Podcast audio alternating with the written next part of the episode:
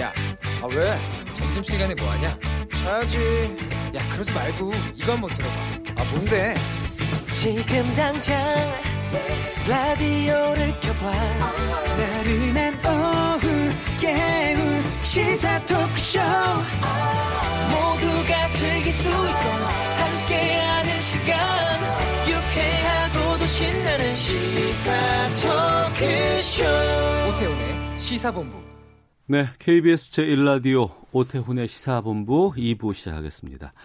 이 시각 들어온 중요한 뉴스들 정리해드리는 시간 방금 뉴스 KBS 보도본부 박찬형 기자와 함께합니다. 어서 오세요. 네, 안녕하세요.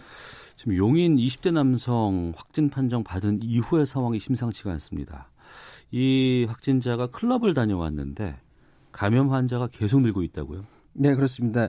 이 남성하고 접촉한 사람이 지금까지 확인된 게 14명 확진 판정을 받았습니다. 접촉자 가운데서 그렇습니다.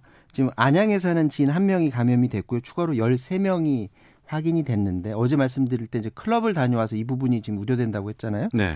어, 클럽에서 나온 확진자가 12명이고요. 이 가운데 외국인이 3명, 군인 1명 포함되어 있습니다.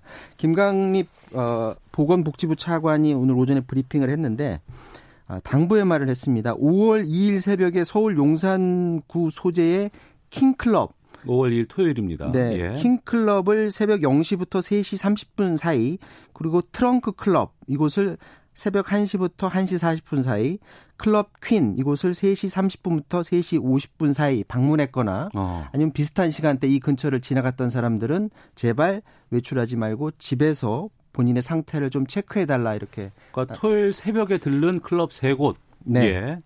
아, 적극적으로 좀 협조를 해 달라라는 음. 그런 부탁을 했습니다. 그런데 이 클럽 말고도 네. 어, 안타깝게도 이 남성이 본인이 증상이 나타나기 전에 연휴가 끼어 있었거든요. 예, 예. 연휴에 굉장히 많이 돌아다녔더라고요. 어. 본인이 증상이 없으니까 충분히 돌아다닐 수가 있죠. 근데 다녔던 곳이 서울, 수원, 성남, 용인, 가평, 춘천 남이섬, 홍천 비발디 파크. 아이고 많이 다녔네. 동선. 동선이 너무 깁니다. 그 예. 중간 중간에 식당도 다니고 어, 숙박업소에 사람들도 접촉하고 해서 지금 정부가 파악한 게 현재까지 접촉자가 모두 57명을 접촉한 것으로 알려져 있는데 예. 이 사람들 사이에는 클럽에서 만난 사람들은 지금 파악이 안 된 상태거든요. 그렇기 음. 때문에 접촉자는 더 늘어날 것 같고 확진자들도 앞으로 더 나올 가능성이 높습니다. 음, 알겠습니다. 이건 좀 계속해서 좀 어, 주의 깊게 살펴봐야 될 것 같고요. 또 어제 민주당 새 원내대표로 김태년 의원 선출을 냈습니다. 지금 미래통합당은 지금 경선 치르고 있는 상황인데 어떻습니까? 네, 그렇습니다. 새 원내대표 후보가 주호영, 권영세 후보인데 네. 오전 10시부터 오후 2시까지 토론회를 하고요. 그 이후에 이제 투표가 이루어집니다. 통합당 당선인이 총 84명인데 이 중에 40명이 초선 의원이라고 합니다. 그래서 음. 이 초선 의원들의 마음을 누가 사로잡느냐 이 부분이 관건이 될 것 같고요. 네. 두 후보 모두 투쟁하는 것보다는 여당과 대화하겠다라는 것을 내세웠기 때문에 앞으로 누가 되든 대화 쪽으로 좀 기조가 옮어, 어, 옮겨질 가능성이 높습니다. 그런데 어제 심재철 원내대표가 원내대표 신분으로 마지막 기자간담회를 했거든요. 예, 예. 근데 그 기자간담회에서 내놓은 말이 지금 논란이 되고 있는데 어, 이번 총선에서 미래통합당이 참패를 했는데 참패 원인을 따져보니까 가장 큰 요인이 바로 정부 여당의 매표용 현금 살포였다. 네. 라고 돈을 뿌려서 어, 우리가 진 거다라는 식으로 말을 했습니다. 그러니까 그게 뭐냐면 긴급 재난지원금을 이슈화해서 어. 100% 지급을 한다느니 네. 4인 가구 어, 기준으로 100만 원 준다느니 이것이 다 선거용으로 작용을 했다라는 식으로 말을 했는데 그게 이제 기사화가 되니까 댓글에 많은 아, 독자들이 그럼 우리가 돈 보고서 지금 투표를 했다라는 얘기냐라고 음. 하면서 그런 댓글을 또 많이 달았습니다. 심재철 원내대표가 근데 앞서 한 음, 지금부터 10일 전에 당내 전국위원회가 있었거든요. 네. 이때 내놓은 어, 본인의 그 선거 참패 분석은 사실은 달랐습니다. 음. 그때는 뭐라고 했었냐면 어, 미래통합당에 대해서 국민들이 바꿔라 개혁, 개혁 하라 그런 요구로 이번 선거 결과가 나왔던 거다. 그래서 구태의연한 모습을 탈피하지 않으면 무당층 중간층을 우리가 아, 가져 데리고 올 수 없다라고 말했습니다. 그러니까 네. 구태의연한 모습 때문에 사실은 졌다라는 식으로 말을 했다가 10일 만에 음.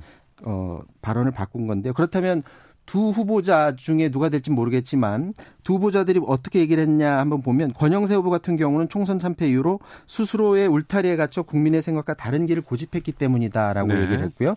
또 주호영 후보 역시 민심의 거대한 흐름을 무시했기 때문이다. 그러니까 우리 내부 미래통합당 내부 문제 때문에 우리가 음. 바뀌지 않아서 선거에 졌다라고 어, 분석을 내놨었는데 어쨌거나 심재철 원내대표가 마지막 기자, 기자 간담회에서는 좀 다른 결의 말을 해서 지금 조금 논란이 되고 있습니다. 네. 한미 방위비 분담금 협상 지금 상당히 어려움 겪고 있는데 트럼프 대통령이 뭐라고 좀 얘기를 했다고요 여기서? 그렇습니다. 지난달 27일에도 이미 언론 인터뷰에서 예. 어, 한국이 한 어, 방위비 분담금을 더 많이 내기로 합의했다라는 식으로 얘기를 했었거든요. 그런데 현지 시간으로 어제 한미 방위비 이 분담금 협상 관련해서 한국이 상당한 돈을 내기로 합의했다라고 또 말을 했습니다. 그래요? 우리가 마치 뭘 해준 것처럼 어. 어, 말을 했는데 아무래도 이건 총선용이 아니냐라는 음. 분석이 나오는데 백악관에서 기자 간담회를 열려 어, 했는데 미국은 다른 나라를 보호하고 있는데 다른 나라들은 그들이 내야, 내야 되는 그런 돈을 충분히 내질 않는다라고 하면서 뜨뜸 이제 우리나라를 거론합니다. 그러면서 어, 한국은 우리에게 상당한 돈을 지불하기로 합의했다. 매우 감사하게 생각한다라고 하면서 두 나라 간의 합의가 이루어진 것처럼 말을 했는데 네. 이것과 또 별도로 이미 미국 내그 행정부 내에서도 우리나라한테 13억 달러, 우리 돈으로 1조 5,900억 달러에 달하는 역제한 수치를 내놨었거든요. 그러니까 마치 그, 도, 그 정도 수준의 합의가 이루어진 것처럼 트럼프 대통령이 말한 건데 네. 우리나라가 3월 말에 말했던 것은 13% 인상안이었죠. 그런데 예.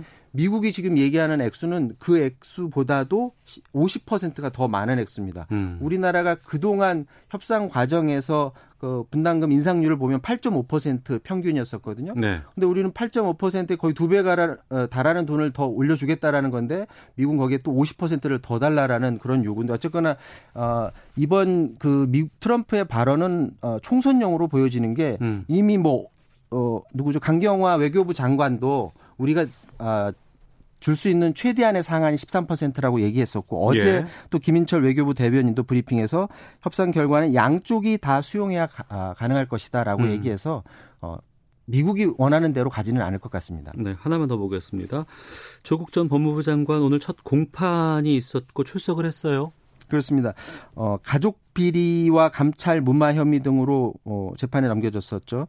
조국 전 법무부 장관이 에, 법원에 출석을 했는데 뭐라고 얘기했냐면 지치지 않고 싸우겠다라고 말을 했습니다. 오늘 오전 40 9시 40분쯤에 서울중앙지법에 출석을 했고요. 어, 법무부 장관으로 지명된 후에 저를 최종 목표로 하는 검찰의 전반적 저인망 수사가 있었다. 네. 마침내 기소까지 됐다고 하면서 검찰이 왜곡하는 과장된 혐의에 대해서 사실과 법리에 따라서 하나하나 반박하겠다. 음. 그러면서 검찰의 공소 사실만 일반적으로 받아쓰지 말고 네. 변호인의 반대 신문도 충분히 보도해 주길 바란다라고 언론사의 부탁의 말을 전했는데 이 부분이 뭐냐 하면 그동안 끊임없이 지적돼 왔던 문제인데 검찰발 기사만 언론에서 너무 많이 쓰잖아요. 네. 일방적인 한쪽 얘기만 쓰지 말고 음. 변호인이기에는 그런 신문 과정에서 반대 신문도 충분히 다뤄달라라는 부탁의 말을 하게 됐습니다. 알겠습니다. 이 뉴스까지 듣도록 하겠습니다. 방금 뉴스 KBS 보도본부 박찬영 기자였습니다. 고맙습니다.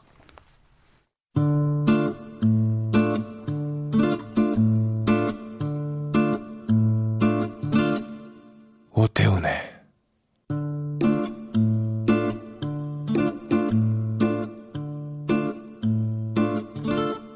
시사본부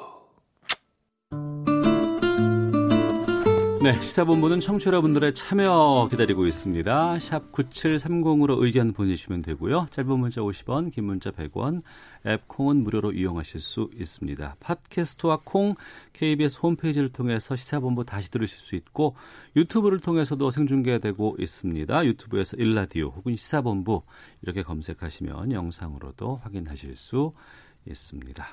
매주 금요일에는 한 주간의 언론 보도를 분석하고 비평하는 와치독 시간이 있습니다. 정상근 전 미디어오늘 기자 나오셨습니다. 어서 오세요. 네, 안녕하십니까. 알파고 신하 씨 외신 기자와 함께합니다. 어서 오십시오. 예, 안녕하십니까. 예. 어, 김정은 북한 국무위원장의 건강 이상설 이걸 넘어서서 뭐 사망설 이렇게 주장을 했던 어, 탈북인 출신 태영호 미래통합당 당선자 또 미래한국당의 지성호 당선자 어, 김 위원장이 등장하고 나서 결국 사과하기까지 이르렀습니다. 근데 단정적인 주장을 한 것도 문제지만 이걸 확대시킨 검증 없이 보도한 언론에 대한 비판도 상당히 좀 크게 나오고 있습니다. 등장 하루 전날까지 뭐 사망 보도로 쏟아냈다는 점에서 역대급 보도 참사라는 평가를 받고 있다고요? 아, 네. 뭐 늘 언론이 지금 뭐 가짜 뉴스에 뭐 우려를 하고 또 기존 미디어에 대한 불신을 경계를 하고 있는데 네.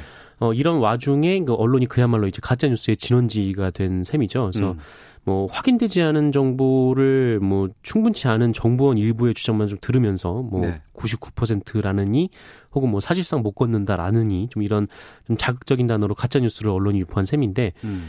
뭐 그렇다면 이것이 그 언론이 그렇게 그동안 비판해 왔던 뭐 SNS나 유튜브의 특성과 뭐가 다르냐 뭐 이런 어. 좀 생각을 할 수밖에 없고 예. 또 언론의 신뢰도가 지금 많이 떨어져 있는데 진짜 뭐 남탓 남 탓할 것이 없다 좀 음. 그렇게 좀 생각이 들었습니다. 예.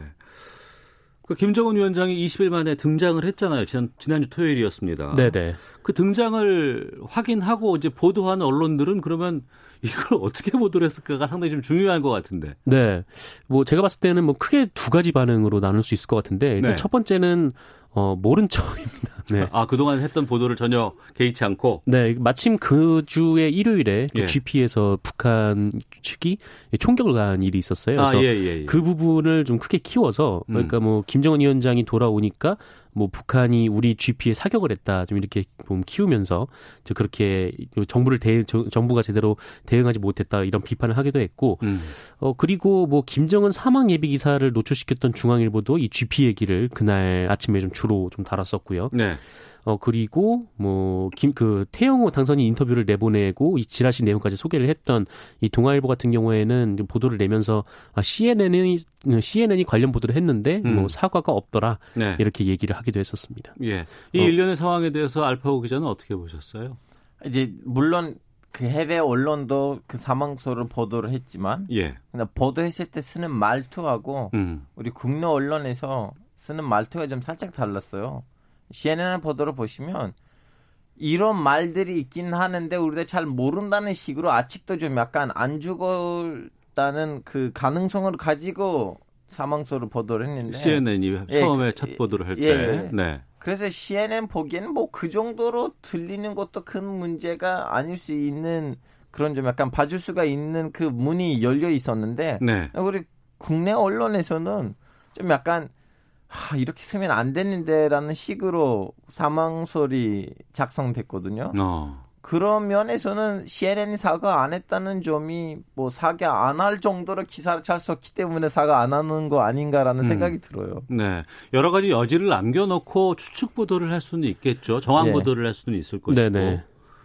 그런데 우리 같은 경우에는 처음에도 CNN이 이 보도를 처음에 냈을 때 이거를 앞다퉈서 속보라든가 단독 이렇게 해서 또 보내기도 했거든요. 네, 그렇죠. 남이 쓴 거를 또 단독 속보해서 또 보내는 것도 좀 석연치 않아 보이기도 하고. 게다가 뭐 이미 CNN이 보도를 해서 다들 많이 알려져 있는 그런 상황에서 예, 예. 또 그런 뭐 속보라든지 뭐 단독이라든지 그런 표현을 어. 붙이기도 했고 어 그리고 뭐 사실 이 CNN이 보도를 했으니까 뭐 미국의 CNN이 이런 보도를 하더라 미국 관리의 말을 인용해서 음. 이런 보도를 하더라라고까지는 기사를 낼 수가 있을 것 같은데 네. 근데 그 이후에 뭔가 계속해서 좀 자극적이고 음. 단정적인 표현으로 보도가 나왔다라는 것이 가장 큰 문제인 것 같아요. 네. 좀 아까 말씀드렸지만 이거는 뭐 태영호 당선인이나 뭐 지성호 당선인이 했던 말이긴 하지만 음. 뭐99% 사망한 것으로 뭐 확신한다라든지 어, 분명한 것은 뭐 신변의 이상이 있다라는 이제 단정적인 표현이라든지 네. 좀 그런 식의 보도들 같은 경우에는 굉장히 좀 문제가 아니, 있었다. 그리고 앞으로 그 북한이랑 관련된 이런 좀 약간 에, 뭐라고 해야 되나 그 무슨 무슨 설 음. 기사들을 쓸 때는요.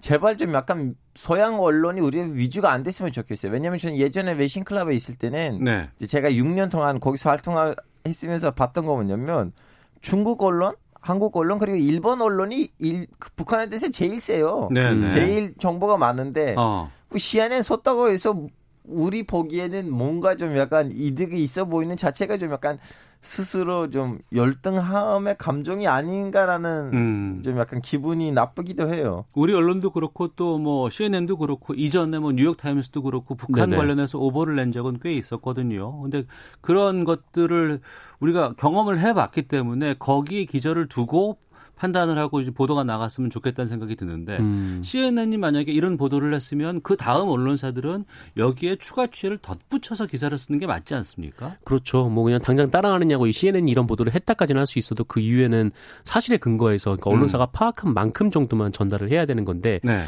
굉장히 취재원이 제한되고 음. 이 좁은 그 정보 통로를 통해서 계속 나오고 있는 거예요. 그러니까 네. 이른바 북한 전문가들이라는 사람들 혹은 예전에 어디 뭐 국가기관에 근무를 했던 사람 들 음. 혹은 북한에서 탈북한 탈북자들 이 사람들 몇 명의 말을 듣고 단정적으로 기사를 써버렸다라는 거죠. 이제 사실 이 북한의 김정은 위원장 정도의 이 최고 지도자급의 인물이 신변에 그 건강에 이상이 있는 부분이 있다면은 그것이 뭐 이렇게 쉽게 알려질 수는 없는 부분 아닙니까? 그 네. 누구도 그 정보에 접근하기가 굉장히 힘든데 어, 단순히 그냥 그 사람들이 과거에 뭐 어, 북한에 있었다라는 것만으로 그냥 그 기사를 받아가지고 그 말을 받아가지고 자극적인 언어로 기사를 내면은 사람들이 그냥 받아들일 수밖에 없는 거죠. 음. 아니, 그리고 그 주축 기사 쓸 때 우리는 항상 놓치는 하나의 기법이 있는데 저는 네. 한국에서 특히 북한이랑 관련된 기사들에서 많이 봤는데 예를 들면 김정한 김정은 위원장이 죽었다는 추측 기사를 쓴다면 네. 이런 이런 이런 형태들이 보이니까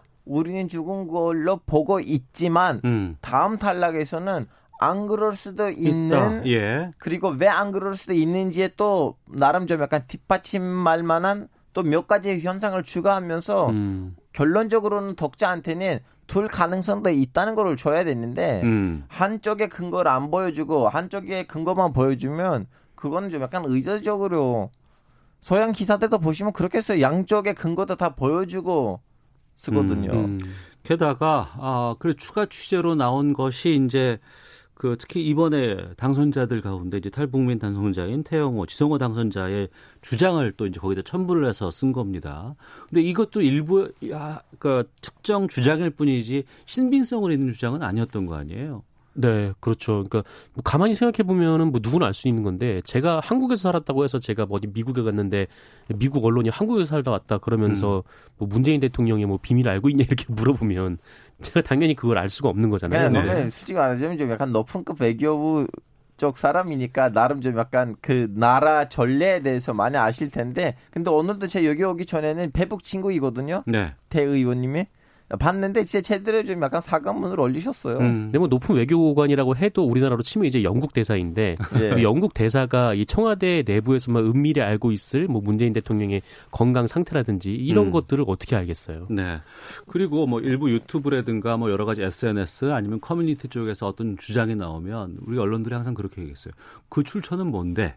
이런 것들을 항상 확인하고 이렇게 네네. 써왔는데 이번에도 언론은 그 제대로 된 출처를 확인하지 못했고 그냥 일부의 주장만 가지고 이제 기사가 좀 나가는 것에 대한 문제점들이 지금 계속해서 달아지고 있고 또 여기에다가 추가로 일부 매체나 유튜브 쪽에서 뭐 김정은 뇌사설 이런 것들이 또 더더 씌워져서 유포가 되고 있었다면서요. 그러니까 이런 거죠. 이게 김정일 북한 국무 어, 국방위원장이었죠. 네. 당시 이제 국방위원장이 이제 사망을 했을 때 음. 그때 영상이 있는데 여기에 이제 김정은 위원장을 합성시킨 동영상을 유포를 했던 거죠. 어. 그러니까 이거 같은 경우에는 이건 분명히 이제 가짜 뉴스를 유포할 의도가 있었기 아, 때문에 사람도 예, 너무 많네요. 이런 영상을 이제 조작을 했겠죠. 네, 뭐 음. 그렇습니다. 아, 저는 같이 지금 방송하는 북한 분이 있는데요. 네. 그분이 그 말했어요. 이제 외부 사람들이 너무 많이 압박을 해요. 그 음. 진짜 조금만 이렇게 윤리 의식이 없으면 이제 본인도 가짜 뉴스를 터트리고 돈을 벌 수가 있는데 네. 끝까지 좀 약간 그 윤리가 있으니까 음. 말할 때는 엄청 조심하고 방송하고 있더라고요. 그러면 정리를 했을 때 이 북한 관련 언론 보도가 그러니까 이번에 보면은 일단 한번 지르고 보자 이런 좀 상황들이 꽤 많이 지금 드러났습니다. 오보가 나도 뭐 시간이 지나면 금세 좀 잊혀져 버릴 수밖에 없고 또 사실관계 확인도 쉽지 않고 또 제한된 사람들 뭐 탈북자라든가 일부의 제한된 취재원들을 이용하는 북한 보도 음. 이거 어떻게 바꿔야 될까요? 아는 만큼만 이제 보도를 하면 되는 거죠. 근데 사실 지금 이번 사태를 딱 겪으면서 그 언론들이 뭐 이래저래 뭐 기사를 쓰고 있지만 특히 이제 인포데믹이라는 말을 특히 좀 많이 쓰더라고요. 그러니까 네. 인포데믹이라는 말이 확인되지 않는 정보들이 유통되는 그런 현상을 말하는데 음. 이 인포데믹이 이 김정은 위원장 사망설에 대한 좀 그런 이제 화를 불러 일으켰다 이렇게 주장을 하고 있는데 저 이 부분은 어, 어느 정도는 맞는 말이긴 하지만 네. 그 언론의 책임은 좀 쏙 뺀 말이 아닌가라는 생각이 좀 듭니다. 그러니까 음.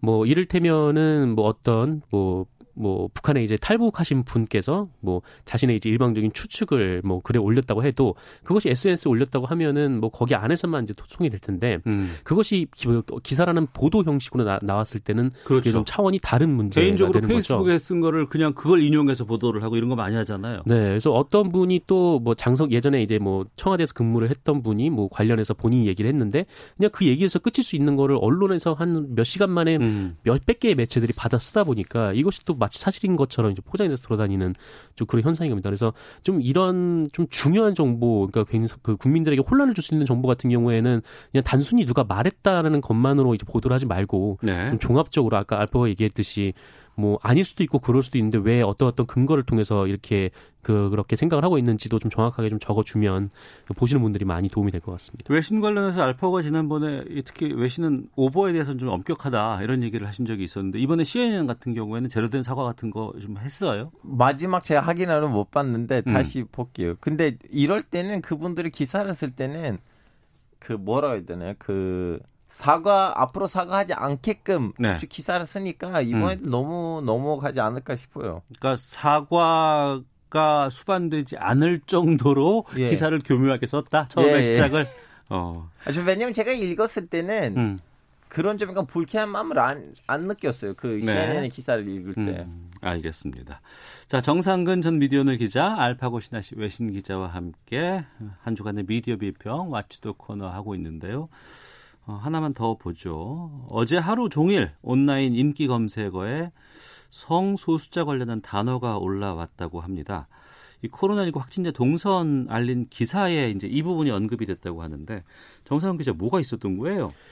아, 네. 그러니까 국민일보가 관련해서 최초로 보도를 했는데 사실 이게 우리 정부나 지자체가 이 확진자가 나오면 확진자의 동선을 공개하잖아요. 근데 네, 지금 항상 오죠. 예, 네, 문자로 그렇습니다. 오죠. 예. 어, 그런데 이 정부나 지자체가 저 공개하지 않은 정보를 언론이 추가로 공개를 했는데 어. 어, 이게 어떤 좀 특이 특정한 그 성적 지향을 가진 그런 부분에 대한 공개였어요. 그래서 예. 뭐 이분이 갔다 온 클럽이 뭐 특정한 성적 지향을 가진 사람들이 출입하는 클럽이다라고 음. 국민일보가 박았었고 네. 어, 굉장히 자세하게 이 사람의 신원이 파악 이 가능할 정도로 어. 네 그렇게 어, 신상을 이제 정보 적시해서 유포를 한 일이 있었습니다. 근데 그게 사실이에요? 뭐 그게 사실인지 아닌지 제가 좀 확인을 해드릴 수는 없는 부분인 것 같고, 음. 네, 뭐 어쨌거나 네 그렇습니다. 음. 그러니까 온라인 통해서 이 확진자의 성 정체성을 또 비판하고 뭐 뭐라 가지 더 씌우기 뭐 이런 음. 부분들까지도 좀 확산됐다는 거 아니에요? 그러니까. 네, 그렇습니다. 그래서 당사자가 해명글을 올리기도 했는데 음. 이 SNS를 통해서 예, 해당 클럽은 지인의 소개로 호기심에 방문을 했고 또 여기 이제 클럽 중에 그 문제의 클럽도 이제 포함되어 있고 네. 또 호기심에 방문했기 때문에 또 오랜 시간 동안 머물지 않았다라고 음. 얘기를 하면서 어, 본인과 관련된 루머를 퍼뜨리거나 억측은 좀 자제하길 부탁드린다 이렇게 해명을 했습니다. 확진자 동선을 공개하는 것은 이 방역 상황에서 상당히 좀 의미 있는 부분이 있습니다. 네네. 그리고 이걸 통해서 다른 사람들이 그곳을 갔는지 안 갔는지 또 조심하게 되고 이런 것들을 확인할 수 있는 좋은 자료고 정보이긴 하지만 이거는 방역 당국이라든가 정부라든가 지자체에서 어, 보내는 것 외에 추가로 굳이 그걸 알릴 필요도 없는데 네. 단순히 그냥 호기심에서 아니면 어 이게 어, 더 추가가 되면 재미있을 것 같고 클릭 수가 많이 좀 나올 것 같다라는 그런 판단이었을까요? 저는 사실은 제가 이 기사를 봤을 땐 다르게 생각한 건 뭐냐면 이제 대구에서 신천지 사태가 터졌을 때 우리는 신천지라고 언급됐잖아요. 네. 다음 그 계기로는 아 그쪽에서 관리가 안 됐다는 것을 음. 우리가 알게 됐잖아요. 네. 그래서 어떻게 보면 신천지대 일종의 좀 배세적인 그 정려 공동체이니까 음. 나름 문제를 제일 애초부터 바로잡을 수 있는 기회를 얻었는데 네. 그때도 그 맨 처음에 대구에 있는 그 사태가 터졌을 때는 그냥 일반 기회라고 치고 넘어갔었으면 음. 더 문제들 거줄 수 있었는데 지금 이 문제는 어. 지금 어, 진짜 그 말을 제대로 조심해야 되는데 그 국민 일보에서 나온 기사에는 네. 분명히 잘못들이 있어요. 어. 그좀 약간 방역 방역을 더 튼튼하게 하자는 목적으로 예. 쓰이는 거 아니에요. 왜냐면 음. 저 봤는데 그, 그 취재가 아니에요. 네. 오히려 좀 약간 성적 취향을 가지고 우리 국민을 좀 약간 분리시키고 비하하는 식으로 가더라고요. 음. 근데 동시에 이 문제도 있어요. 네. 이제 좀 약간 성적 지향에 따라 클럽들도 좀 분리가 되는데 어. 이럴 때는 좀 약간 알려주면 어. 이제 거기에다가 또 국민의 그- 아 그럼 그 클럽에 안 가야지 그러면 그 클럽에서 이런 문제가 있으면 그러면 그 클럽이랑 같은 성격에 있는 옆에 있는 그 클럽도 안 가야지라는 자동적으로 어, 생각이 예, 예. 들잖아요. 예. 그래서 이런 일이 터질 때는 기사를 열시 좀 약간 진짜 제대로 써야 돼 양심을 걸고 써야 된다고 생각해요. 저는 밝힌다는 아. 문제에 큰 문제 없다고 봤는데 예. 그, 그 목표가 방역인지 음. 아니면 사람의 그 성적 지향이나 정료적 선택이나 뭘 가지고 비하하는 건지를 가리고 써야 된다고 생각해요. 이번에 다녀온 클럽 그 5월 2일 날 토요일 새벽 0시부터 뭐 새벽까지 다녀온 세 곳의 클럽 이름은 다 공개가 됐어요. 네, 공개가 됐습니다. 거기에 다녀온 분들이 어, 확진 검사를 한 받기 위해서 좀 많이 협조를 해달라는 것은 계속 지금 하고 있는 상황이죠.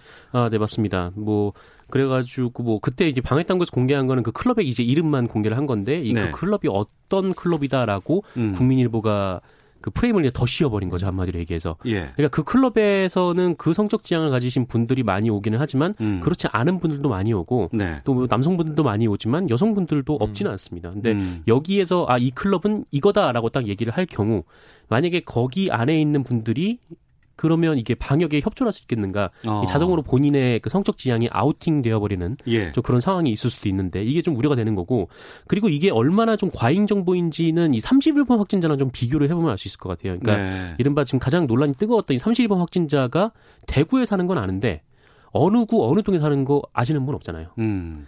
그리고 이분이 뭐 어디 어디 갔다라고 하는데 뭐 어쨌든 뭐 구체적인 뭐 이분의 나이도 나오지 않았고 하여튼 개인 신상은 최소한 정도로 공개가 됐고 이분이 신천지라는 것만 공개가 됐다라는 거죠. 예. 당시 신천지라는 것이 공개가 됐던 이유는 이제 처음에는 그냥 교회라고 했다가 뭐 신천지 교회라는 점이 알려지면서 이 계속 이- 이 30번 확진자의 동선 진술이 좀 엇갈리는 부분이 있고 음. 어, 그리고 이제 신천지 신도들이 계속해서 본인을 숨기는 좀 그런 행위가 있기 때문에 게다가 또이 조직적으로 지시가 내- 지정이 내려왔다는 거 이제 알려지 면서 이 전 신도를 대상으로 전수조사 필요성이 제기가 좀 되어왔던 것이죠. 근데 이거 같은 경우는 좀 차이가 나는 게 이 대구에 사는 분은 어느 구 어느 동에 사는 것까지는 나오지 않았는데 음. 이 국민일보는 이분이 어느 동에 사는지까지 네, 아. 지금 표시를 했다라는 거죠. 예. 나이도 표시를 했고 이런 부분들은 좀 데스킹 과정에서 좀 걸러줘야 되지 않을까 아니면 수정이 좀 필요하지 않을까 싶은데. 그럼 국민 일보에 대해서 더 길게 얘기하고 싶진 않아요. 왜냐하면 거기서 왜 그런 기사가 나는지를 지금 다들 알고 있잖아요. 음. 그래서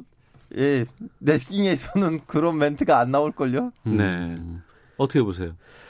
어, 그렇죠. 그러니까 이게 굳이 뭐 방역에 필요한 부분이고 방역에 필요한 부분이라면 뭐 취재를 해서 낼 수 있다라고 보는데 음. 이게 정말 방역에 필요한 부분인가 뭐 스스로 좀 생각을 좀 해보셨으면 좋겠고 네. 어 그리고 좀 이 코로나 국면을 이용해서 그러니까 뭐 뭐랄까요, 하여튼 좀 자극적인 기사는 쓰지 않았으면 좋겠다. 어. 네, 좀 그런 생각도 한편 듭니다. 왜냐하면은 이게 뭐 말씀드렸다시피 뭐 거기 다녀왔던 분들이 뭐 숨는 일이 음. 벌어지게 된다면 좀 네. 오히려 방역에 더 안 좋은 효과를 내기 때문에 음. 좀 주의를 기울여야 될 것 같습니다. 네. 아, 뭐 여러 가지 뭐 방역에 뭐 뚫렸다거나 잘못됐다거나 이런 기사들 많이 나왔습니다만 또 한편으로는 또 우리 언론이 본연의 모습들을 제대로 좀 지키고 보도를 하고 있는지 이 부분에 대해서는 좀 한번 좀 돌아봐야 되지 않을까 싶습니다. 자, 한 주간의 언론 보도 비평하는 시간이었습니다. 와치도 지금까지 정상근 전 미디어널 기자, 알파고 신하 씨 외신 기자 두 분과 함께했습니다. 두 분 오늘 말씀 잘 들었습니다. 고맙습니다. 네, 고맙습니다. 감사합니다. 헤드라인 뉴스입니다. 문재인 대통령은 다음 주부터 등교 개학을 앞둔 일선 학교를 방문해 철저한 방역 준비를 당부하고 학부모 학교 관계자들로부터 감염 예방을 위한 의견을 들었습니다. 민주당 김태년 원내대표가 문희상 국회의장을 예방하고 오늘 야당 원내대표가 뽑히면 협치를 위한 제도적인 틀을 만들자고 제안할 생각인데 그것이 일하는 국회법이라고 밝혔습니다.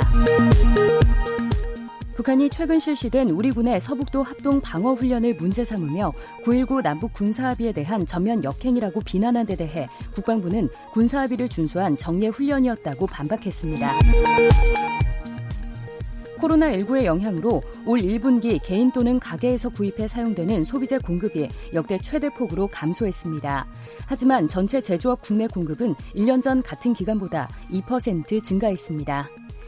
지금까지 라디오 정보센터 조진주였습니다. 이어서 기상청의 강혜종 씨입니다.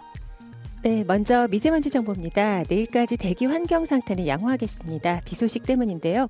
오늘 저녁 서해안에서 비가 시작돼 밤에 대부분 지방으로 확대되겠습니다. 전국적으로 많은 양이 될 텐데 특히 제주도와 남해안, 지리산 부근은 50에서 150mm 정도, 또 영동과 충청 남부 10에서 40, 서울 경기는 30에서 80mm의 많은 비가 내리겠습니다. 남부와 제주는 천둥 번개가 치는 등 주의하실 게 필요하겠습니다. 오늘 낮 기온 서울 26도 등 19도에서 27도의 분포를 보이겠습니다.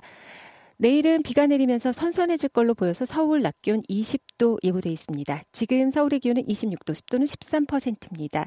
날씨였고요. 다음은 이 시각 교통 상황 알아보겠습니다. KBS 교통정보센터의 김민희 씨입니다. 네, 금요일인데다 어버이날을 맞아 도로 교통량이 많습니다. 오전 정체가 다 풀리지도 못한 채 오후 교통량이 다시 늘고 있는데요. 경부고속도로 서울 방면으로 오산 부근 2차로에서는 사고가 났습니다. 차로 변경에 유의해서 지나셔야겠고요. 더 가서는 달래내 고개부터 반포 사이로 속도 줄여 지납니다. 반대 부산 쪽으로는 한남부터 서초 사이와 또 신갈분기점에서 수원 사이로 더디게 지납니다. 영동고속도로 강릉 쪽으로는 서창분기점에서 월곡분 분기점 사이로 정체고요. 더 가서 반월터널 부근에서는 작업 여파받아 정체 심합니다. 제2경인고속도로 인천 쪽으로 하객 분기점에서 인천 시점 사이 정체도 작업 여파고요. 중부 내륙고속도로 창원 쪽으로 진남터널 부근 작업은 마무리가 됐지만 문경수진 아들목부터 정체 남아 있습니다. 그 밖에 서울 시내 서부간선 도로는 양방면 전 구간에서 교통량이 많습니다. KBS 교통정보센터였습니다.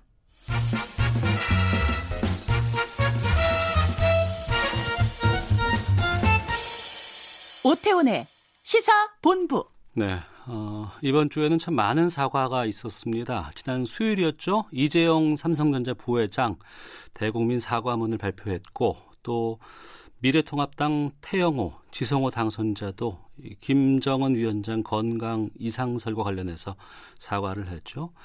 오고던 전 부산시장의 사과는 지난달 말에 있었습니다. 참 사과를 많이 접한 사회에 살고 있습니다. KBS 라디오 오태훈의 시사본부 금요 초대석 사과에 대해서 좀 말씀을 나누려고 하는데요. 사과가 얼마나 중요한지 어떻게 해야 하는 것인지 사과 전문가 사과의 공식이라는 책을 쓰신 분입니다. 한양대 광고 홍보학과 이현우 교수와 함께하겠습니다. 어서 오십시오. 네, 안녕하세요. 예, 구체적인 말씀 좀 시작하기 전에요. 어, 번역하신 책 제목이 한 마디 사과가 백 마디 설득을 이긴다였는데 네. 첫장 제목이 우리는 지금 사과의 시대에 살고 있다였습니다. 네, 네. 왜 지금 시기에는 사과가 중요한 겁니까? 아, 네. 아, 우리가 지금 네. 사과의 시대에 살고 있는 이유 두 가지를 네. 먼저 말씀드리면요. 예. 어, 첫째는 윤리 의식의 발전입니다. 음. 과거에는 문제가 되지 않았던 행동도 네. 이제는 심각한 문제가 될 수 있어요. 아 별거 아니었는데 지금은 심각해졌어요. 그렇죠. 예. 를 들어서 어, 과거에는 직장에서 남자 직원들이 예. 여자 직원들에게 성차별적인 언어를 어. 일상적으로 장난 삼아 사용했다면 예. 이제는 그러한 행동은 사법적 처리의 대상이 될 수도 있거든요. 예. 그래서 세상의 윤리 의식과 기준이 어. 엄청나게 빠른 속도로 진화하는데 예. 사람들은 과거의 습관에 따라 행동해서 결국 사과해야 할 일들이 많이 발생하게 되는 거죠. 어.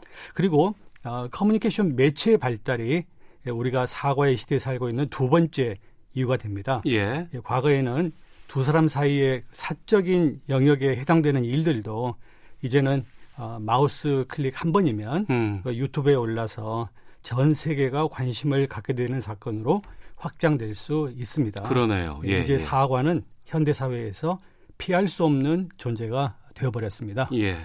그러면 구체적으로 사과에 대해서 좀 평가를 좀 부탁드릴까 네, 하는데 네. 그제였습니다. 삼성전자 이재용 부회장 사과를 했습니다. 이 사과는 어떻게 보셨어요? 네. 아, 제가 유튜브에서 예. 그 이재용 부회장의 그 사과문 발표 전문을 좀 살펴봤는데요. 네. 어, 몇 가지 어, 말씀드릴 것들이 있습니다. 예. 어, 첫째는 사과문이 너무 길어요. 길다. 예.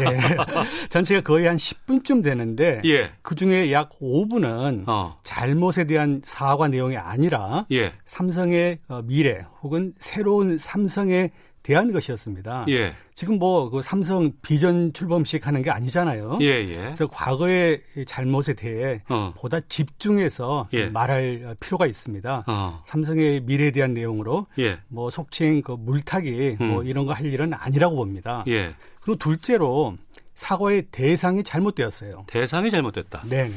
이재용 부회장이 사과한 내용은 크게 어, 경영권 어, 승계 문제 음. 그리고 노조 탄압에 대한 두 가지 문제였잖아요. 그렇습니다. 그렇다면 사과의 일차적인 대상은 음. 당연히 그러한 불법적인 개입에 따라서 피해를 받은 사람들이 되어야 합니다. 네네. 예를 들어 어, 불법적인 어, 경영권 승계 과정에서 경제적으로 피해를 입은 소액 주주들 예, 예. 그리고 어, 노조 설립을 추진하다가 해고되어서 어려운 삶을 살고 있는 삼성 해고 노동자들에게 어. 먼저 사과를 하고 예, 예. 그 다음에 일반 국민에게 사과를 해야 순서가 맞지요. 예, 예. 또 어, 노조 어, 탄압이라는 잘못을 명확하게 언급하지 않고 어.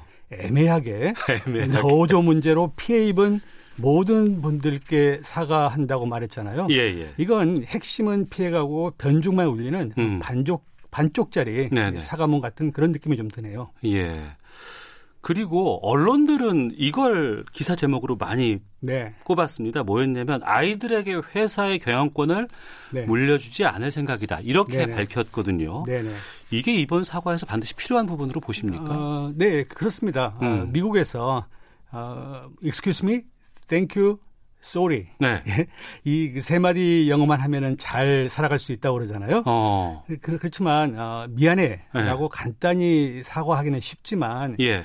제대로 사과하는 것은 쉽지가 않아요. 음. 그래서 미국의 어, 사과 전문가 어, 존 케이도란 분이 네. 말씀하시기를 사과에서 꼭 들어가야 될 예. 필수적인 요소가 있는데 예. 그 중에 하나가 재발 방지에 대한 다짐입니다. 음. 그래서 어, 다시는 어, 똑같은 잘못을 저지르지 않겠다는 약속인데요. 네. 어, 그런 의미에서 이 부회장이 제 아이들에게 어, 다시 회사 경영권을 물려주지 않겠다고 약속한 것은 음. 의미가 있다고 봅니다. 예, 아이들에게 물려주지 않겠다는 건 의미가 있고 하지만 뭐 경영권 승계 과정에서 불이익을 받았던 분들이라든가 노조 탄압에 대한 부분들에 대한 사과는 네. 많이 부족했다 이렇게 말씀해 주셨고 네, 네. 기업인들이 사과하는 것 카메라 앞에서 네. 이제 뭐 머리를 이렇게 숙이면서 네. 사과하는 건 우리가 꽤 많이 봤습니다. 네. 대한항공이라든가 그렇죠. 뭐 오노 가족들의 사과들 네. 많이 있었는데 근데 뭐 회사 전체적으로 이런 사과의 과정 속에서 네. 손해를 끼친다거나 아니면은 사과하게 하는 상황에서 매출이나 사업에 손해가 발생할 가능성 이런 거 보고서 네. 사과하는 경우가 종종 있었거든요. 네, 네. 여기에 대해서도 좀 말씀을 해 주시죠. 그 사실 어, 기업 활동을 하다 보면 네. 이런저런 위기에 노출이 많이 되잖아요. 예. 그래서 위기에서 자유로운 기업은 없지만 음. 위기를 잘 관리하면 네. 뭐 우리 말에 어, 비온 후에 더 단단한 땅이 된다는 음. 표현처럼 예, 예. 오히려 어, 전화위복이 될 수 있어요. 예. 어, 위기라는 단어의 오- 어, 의미를 보면 이 단어가 원래 의학 용어였다고 합니다. 위기가 의학 용어였어요. 네네네. 그래서 어. 의학적으로 crisis, 예, 예. 저 위기라는 그런 말은 환자의 상태가 이제 회복돼서 음. 어, 이제 그 새로운 생명을 얻게 되거나 네. 혹은 회복 불능의 상태로 어, 진, 진입하게 되는 음. 그 전환점을 지칭했다고 그래요. 네. 근데 그러한 갈림길에서 어떤 길로 갈 것인가는 어. 기업의 사과 능력에 달려 있다고 생각합니다. 예. 그런데 대체적으로 어, 기업의 경영인들은 위기 상황에서 빠져나올 수 있는 모든 대책을 다 사용해 본 다음에야 예. 최후의 수단으로 사과를 선택하거든요. 가장 끝에 가서 그렇죠. 예. 네. 그런데 위기 커뮤니케이션 혹은 사과 전문가들의 생각은 다릅니다. 네. 사과는 기업의 위기 상황에서 최초의 선택이 되어야 한다는 거죠. 가장 먼저 해야 된다. 네, 그렇습니다. 아, 그러면 제대로 된 사과를 했다거나 가장 네. 먼저 사과해서 성공한 뭐 사례 같은 거 있으면 좀 네, 네, 소개해 네. 주세요. 네, 뭐 어, 미국의 경우는 그런 사례가 많이 있는데 우리는 없, 사실 없나 봐요. 우리나라는 어, 뭐 부분적으로 성공한 케이스는 있지만 예, 예, 이 모범적이라고 말하기는 조금 어려운데요. 모범 사례를 좀 알려주시죠. 뭐 대표적인 어, 위기 관리에서 대표적으로 항상 그 언급되는 사례가 이 1982년도에 어, 미국 시카고에서 네. 그 타이레놀 우리가 머리 아플 때 먹는 예, 그 해열제 예. 타이레놀 있잖아요. 예. 이 약을 먹고 일곱 명이 사망한 사건이 발생을 했어요. 예. 그래서 결국은 이제 어, 연방 당국이 수사를 해서 어. 어, 이것은 누군가가 고의로 예. 어, 타이레놀에 청산가리를 집어넣어서 결국 이제 사람이 죽게 됐다는 사실이 밝혀지면서 아. 이 타이레놀 혹은 이 그 제품을 만든 존슨앤 존슨의 어떤 뭐 잘못은 아니라는 그러니까 누명이 벗어졌군요. 누명은 예, 예. 풀렸지만 예. 그래도 어 사람들이 이제 공포에 이제 빠졌잖아요. 예. 타이레놀 먹고 이제 죽은 사람이 어. 발생했으니까 그래서 소비자의 신뢰가 이제 땅바닥에 떨어졌는데 예. 이때 이 존슨앤 존슨 CEO가 어. 직접 광고에 나와서 예. 이런 말을 했어요. 소비자 여러분 지금 당장 타이레놀 복용을 중단하시고 어. 이전에 제조된 모든 제품은 폐기해 주십시오. 단호하네요. 이런 말 하기가 쉽지 않거든요. 예, 예. 예. 그래서 어, 이런 어, CEO가 직접적으로 위기 상황에서 앞에 나서서 어. 어, 뭐 문제를 해결하려는 이제 그런 모습 플러스 음. 이뭐 용의자 신고에 현상금을 내걸고 피해자에게 일일이 위로 편지를 쓰고 뭐 제품을 어, 개선하고 하는 이런 여러 가지 활동을 통해 가지고 네.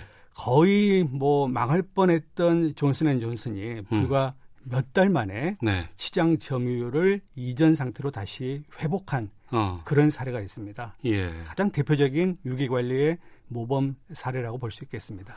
우리와는 좀 다른 사과가 아닌가 싶기도 한데 네, 네. 정치인들 사과도 많이 나옵니다. 그렇죠. 기업인 말고도. 네. 최근에 오고던 전 부산시장이 사과를 네네. 발표하고 사퇴를 했습니다. 어, 좀 제가 일부분을 좀 읽어볼게요. 네. 시민 여러분께 머리 숙여 사죄드립니다. 저는 한 사람에게 5분 정도 짧은 면담 과정에서 불필요한 신체 접촉을 했습니다. 해서는 안 되는 강제 추행이라는 것을 네. 깨달았습니다. 네.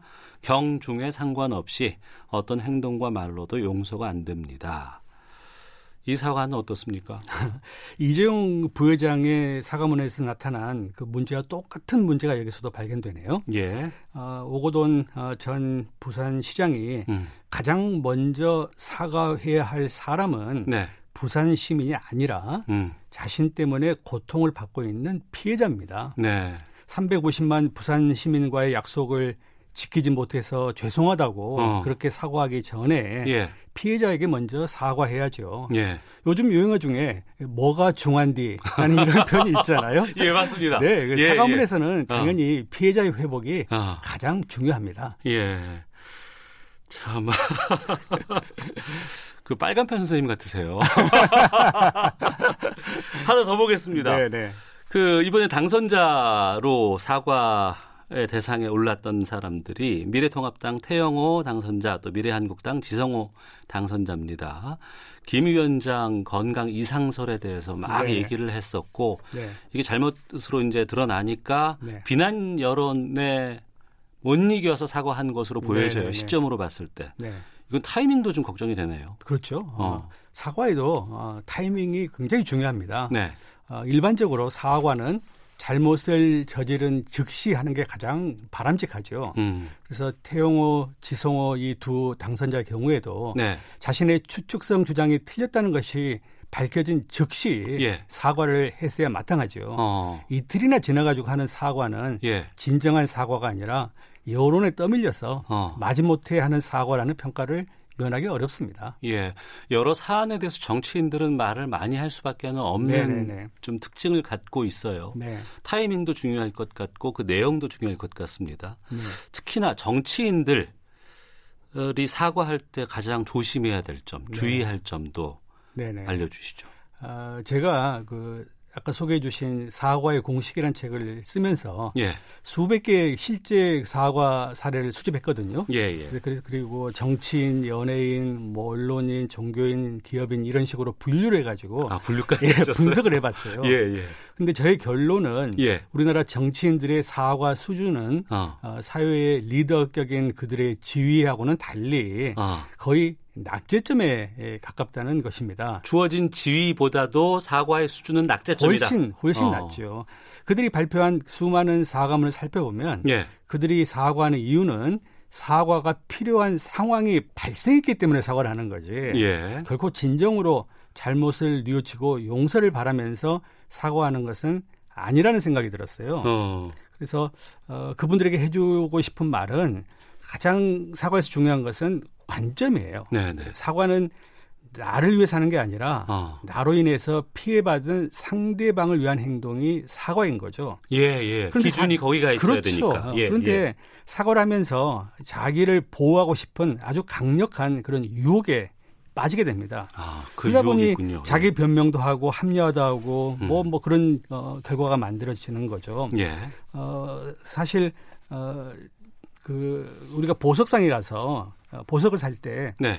불순물이 섞이면 값이 많이 떨어지잖아요. 그렇죠. 사과도 마찬가지입니다. 아. 사과를 할 때는 상대방에 대한 관점만 가져야 됩니다. 예. 나를 위하는 관점의 유혹을 이겨내지 못하면 어. 진정한 사과를 할 수가 없는 거죠. 어, 여기서 박수 하나 나와야 될 것 같아. 자, 금요일 초대석 사과 전문가 이현우 한양대 광고 홍보학과 교수와 함께 말씀 나누고 있습니다. 앞서서 이제 직종별로 분류를 하셨다고 아, 했는데 네. 연예인들도 이러저러한 뭐 논란, 뭐 일탈 때문에 네네. 사과 참 많이 했었어요. 그렇죠. 뭐 대부분 뭐 진정성 없다고 비판도 많이 했던 것 네. 같고 한때 뭐 술은 마셨지만 음주운전은 뭐 아니다 뭐 이런 네. 얘기 상당히 뭐 논란도 됐었고 했는데 네. 연예인들의 사과는 어때요? 그 우리나라에서 그 스타 연예인들은 네. 엄청난 인기하고 또 사회적 영향력을 누리고 있잖아요. 예. 그런데 자료를 수집해 보니까 아, 정치인 못지않게 사과를 많이 하고 있는 집단이 바로 이 연예인들이었어요. 음. 그런데 흥미롭게도 어, 스타 연예인들과 관련된 사과문이 어, 굉장히 수준이 천차만별해요. 아, 뭐 그래요? 잘하신 분도 계시고 어. 또 형편없는 분도 계시고 예. 그런데 어, 스타 연예인들이 범하고 있는 가장 흔한 잘못을 찾아보니까 예. 자신이 무엇을 잘못했는지를 명확하게 밝히지 않고 어. 그저 그냥 용서만 빌고 있는 거죠. 아, 내 잘못은 많이 드러내야 되는데 그렇죠. 오히려 그렇지 않고 감추고 네네. 용서만 받기를 그렇습니다. 원한다. 네네. 예. 뭐, 뭐 표절 문제가 발생해도 불미스러운 일이 발생했습니다. 이렇게 어, 말하고요. 애둘러 뭐, 표현하네. 네, 뭐 예. 세금 어, 탈세 문제가 발생해도 불미스러운 일로 사죄드립니다. 어. 가장 그 연예인들이 좋아하는 단어가 불미스럽다는 그런 표현인 것 같아요. 그럼 검찰 앞에 포토라인 쓰면 항상 그 얘기를 해요. 그렇죠. 예, 예, 예. 네, 네. 그래서 아, 제대로 된 사과를 하려면 어. 시작이 중요합니다. 예. 자신이 무슨 잘못을 저질렀는지를 명확하게 하지 않고서 어. 떻게 올바른 사과문을 쓸 수 있겠습니까? 예. 그러니까 그 표현들 보면 뭐 본의 아니게 그렇죠. 뭐 불미스러운 일 그런 게 다 불순물입니다. 아 그렇군요. 네. 근데 말씀을 듣다 보니까 우리가 많이 들었던 사과들을 접해봤지만 네. 막상 사과한다는 건 또 제대로 사과한다는 건참 네. 어려운 일일 수도 있겠구나라는. 생각이 들거든요. 네. 왜 이렇게 사과하는 게 어려운 일인가요? 이유가 많지요. 예. 네. 뭐몇 가지만 말씀드리면 이제 사과를 하면 약해 보일 수 있다는 생각. 음. 또 사과를 하면 사람들의 존경심을 잃을 수 있다는 생각. 네. 또 사과를 하면 오히려 상대방에게 자신을 공격할 빌미를 제공할 수 있다는 생각 이런 생각들이 어. 사과를 조작이 만들죠. 예, 예. 그래서 사과는 용기를 필요로 합니다. 어. 사과가 아, 용서를 보장하진 않지만 예. 사과는 잘못과 용서를 이어주는 유일한 다리거든요. 예. 그래서 사과 없이 용서 그리고 관계 회복을 기대할 수는 없는 거죠. 예. 말씀을 듣다 보니까 그동안 했던 어 난 사과했어라고 얘기하지만 정작 네. 용서를 어, 구하고자 하는 대상에게는 잘못된 사과를 해왔다는 거 아니겠습니까? 아, 용서는 전적으로 피해자의 영역입니다. 예, 예. 그래서 어, 가해자가 용서를 어. 요구할 수는 없는 거죠. 예. 자기가 다할 수 있는 최선은 어. 그저 진정성 있게 최선을 다해서 사과하는 거기까지가 가해자가 할 수 있는. 그러니까 뭐 거대한 사과 말고요. 네네네. 뭐 친구나 연인끼리의 네네. 관계에서도 사과 같은 것들 많이 하곤 하지 않습니까? 네네네. 이럴 때도 잘못된 사과들 많이 있죠. 아 정말 많이 있죠. 어. 어, 대표적으로 뭐 어, 잘못된 사과의 유형 몇 가지만 좀 소개해드릴까요? 그래 주세요. 예. 어, 뭐 예를 들면 내가 기분 나빴다면 어, 사과할게 이런 것처럼 앞에다가 뭔가 어, 좀 이제 애매한 해명하는 예, 예, 변명하는 예. 그런 사과 어, 어. 혹은 반격하는 사과 사과하다가 예. 또 갑자기 싸우는 경우가 있잖아요. 예, 예, 예. 혹은 어, 실수가 있었습니다. 이런 식의 수동태 문장의 사과. 어. 사실 이 수동태 문제의 사과는 주어가 생략된다는 굉장히 심각한 문제를 가지고 있어요. 예. 그래서 앞서 말씀드린 정치인, 뭐 연예인, 기업인, 뭐 이런 분들의 사과문들을 보게 되면 네. 잘못을 범한 사람의 주어가 음. 생략된 경우가 너무 많이 있습니다. 네. 그래서 다음에 혹시 그 청취자 여러분들 그 사과문 보실 때는 네. 주어가 명확히 있는지를 어. 좀 자세히 어, 살펴보시기 바랍니다. 예.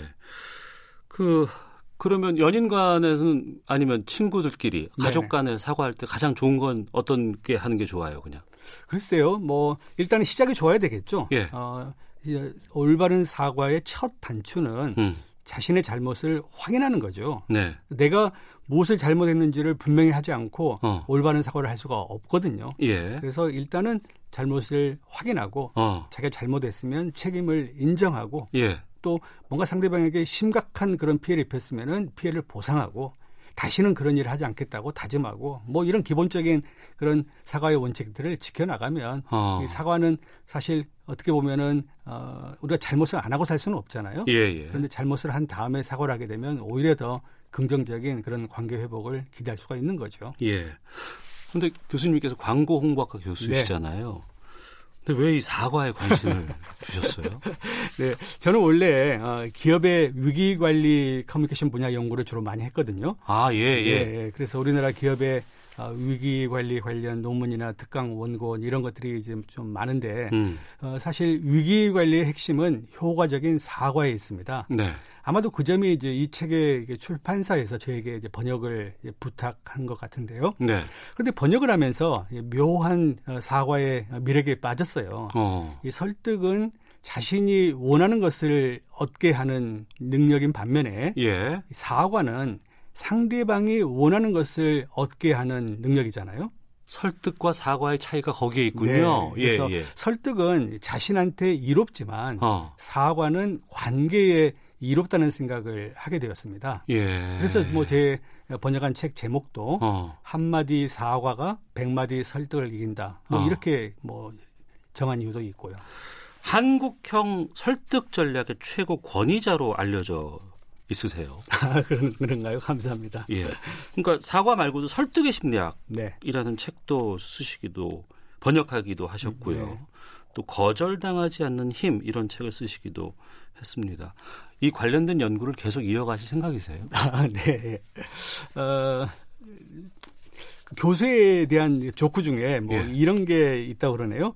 어, 교수의 연령에 따라서 음. 가르치는 내용이 좀 달라진다는 건데요. 네. 이 3, 40대 교수는 자기가 배운 대로 음. 어, 굉장히 어렵게 가르친다면 네. 50대 교수는 어, 좀 가르치다가 지혜가 생겨가지고 음. 어려운 것은 빼고 네. 쉬운 것만 가르친대요. 예, 예. 그러다가 이제 60대가 되면 어. 어. 교수는 뭐 기억나는 것만 가르친다는 뭐 그런 조크가 있는데 아, 그래서 저도 어, 예, 예. 어, 기억나는 것이 남아 있는 동안 예, 예. 최선을 다해서 어. 예, 설득 관련 어, 저서를 어, 준비 중입니다. 예. 아, 아마도 어, 다음 책은 어. 어, 떻게 말해야 예. 어, 내가 원하는 것을 얻을 수 있을까 어. 이 주제에 관한 건데요. 어쨌든 여러분들 많은 관심 부탁드리겠습니다. 아 알겠습니다. 갑자기 생각이 들어서 하나만 좀 더 여쭤볼까 네. 해요. 어, 부모와 자녀 간에도 사과가 필요합니까? 그렇습니다. 어떻게 하는 게 좋을까요? 그것도 똑같아요? 어, 사실 가까운 관계일수록 이 사과를 하는 게 쉽지는 않지요. 어. 왜냐하면 어, 이미 이제 상대방이 어, 어떤 입장이라는 것을 어느 정도 예. 쌍방에 공유하고 있는 상태여서 어. 구태여 이 사과라는 형식을 취할 필요가 있을까라는 생각이 많이 드는데 예. 저는 생각이 좀 다릅니다. 어. 가까운 사이일수록 네. 오히려 더 적극적으로 사과를 해야만 음. 그 관계를 더욱더 잘 어, 갖고 나가지 않을까. 네. 그래서 네. 부모 자식 같은 경우에도 특히나 음. 부모가 자식한테 사과하는 것은 더 어렵잖아요. 예, 예. 그래서 부모가 제대로 된 사과의 어, 모범을 보여주면 음. 어, 자식 역시 어, 사과라는 훌륭한 그런 커뮤니케이션 능력을 갖추게 될 거라는 생각이 듭니다. 네, 진정한 사과가 많아지는 사회가 됐으면 좋겠다는 네, 생각이 좀 들고요. 그렇습니다. 그렇게 된다 그러면 정말 선진국이 되고 그렇습니다. 행복한 그런 우리 관계가 되지 않을까 네. 싶다는 생각입니다. 자, 아, 사과 전문가 이현우 교수께서 추천해 주시는 노래 한 곡 듣고 네. 인사드려야 될 것 같은데 어떤 노래 들어볼까요? 네. 어, 같이 어, 들어보고 싶은 노래는 예. 이 1976년에 발표된 네. 어, 영국 가수 엘튼 존의 네. Sorry Seems to be the Hardest Word. 옛날에 많이 들어보셨죠? 예, 예, 네, 참 네, 좋아 네. 오늘의 주제하고 딱 맞잖아요. 예, 예. 그래서 노래 가사를 보면 네. 그 이별한 애인에게 어. 당신이 나를 다시 사랑하게 만들려면 어떻게 해야 하나요? 예, 라고 예. 묻고 있어요. 아마도 뭐 무슨 잘못을 했으니까 이별했겠죠. 어. 그런데 어, 미안하다는 말은 정말 하기 어렵다고 계속해서 말하고 있는요 예, 예, 그래요. 맞아요. 글쎄요. 자신의 잘못을 사과하지도 않고 어. 떻게 헤어진 애인의 마음을 되돌, 되돌릴 수 있을까요? 아. 무리 사과가 힘들어도 예. 잘못을 했으면 음. 일단 최선을 다해서 사과 먼저 하고 네. 그 다음에 애인이 돌아오기를 기다려야 할 것 같습니다. 음. 이 방송을 듣는 청취자 여러분께서도 꼭 기억해 두시면 좋겠고요. 네. 뭐 사람이 살면서 잘못하지 않고 살 수는 없잖아요. 예, 예. 그런데 세상에는 두 종류의 사람이 있습니다. 어. 잘못하고 사과하는 사람과 예. 그렇지 않는 사람이죠. 어. 여러분들은 꼭 사과하는 사람이 되시기 바랍니다. 알겠습니다. 자, 금요 초대석 이현우 교수와 함께했습니다. 오늘 말씀 잘 들었습니다. 네, 고맙습니다. 고맙습니다. 네, 시사본부 저도 인사드리겠습니다. 다음 주에 뵙겠습니다. 안녕히 계십시오.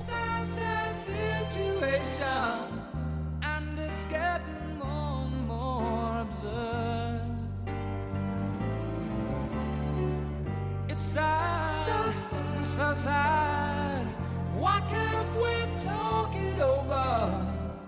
Oh, it seems to me that sorry seems to be the hardest word.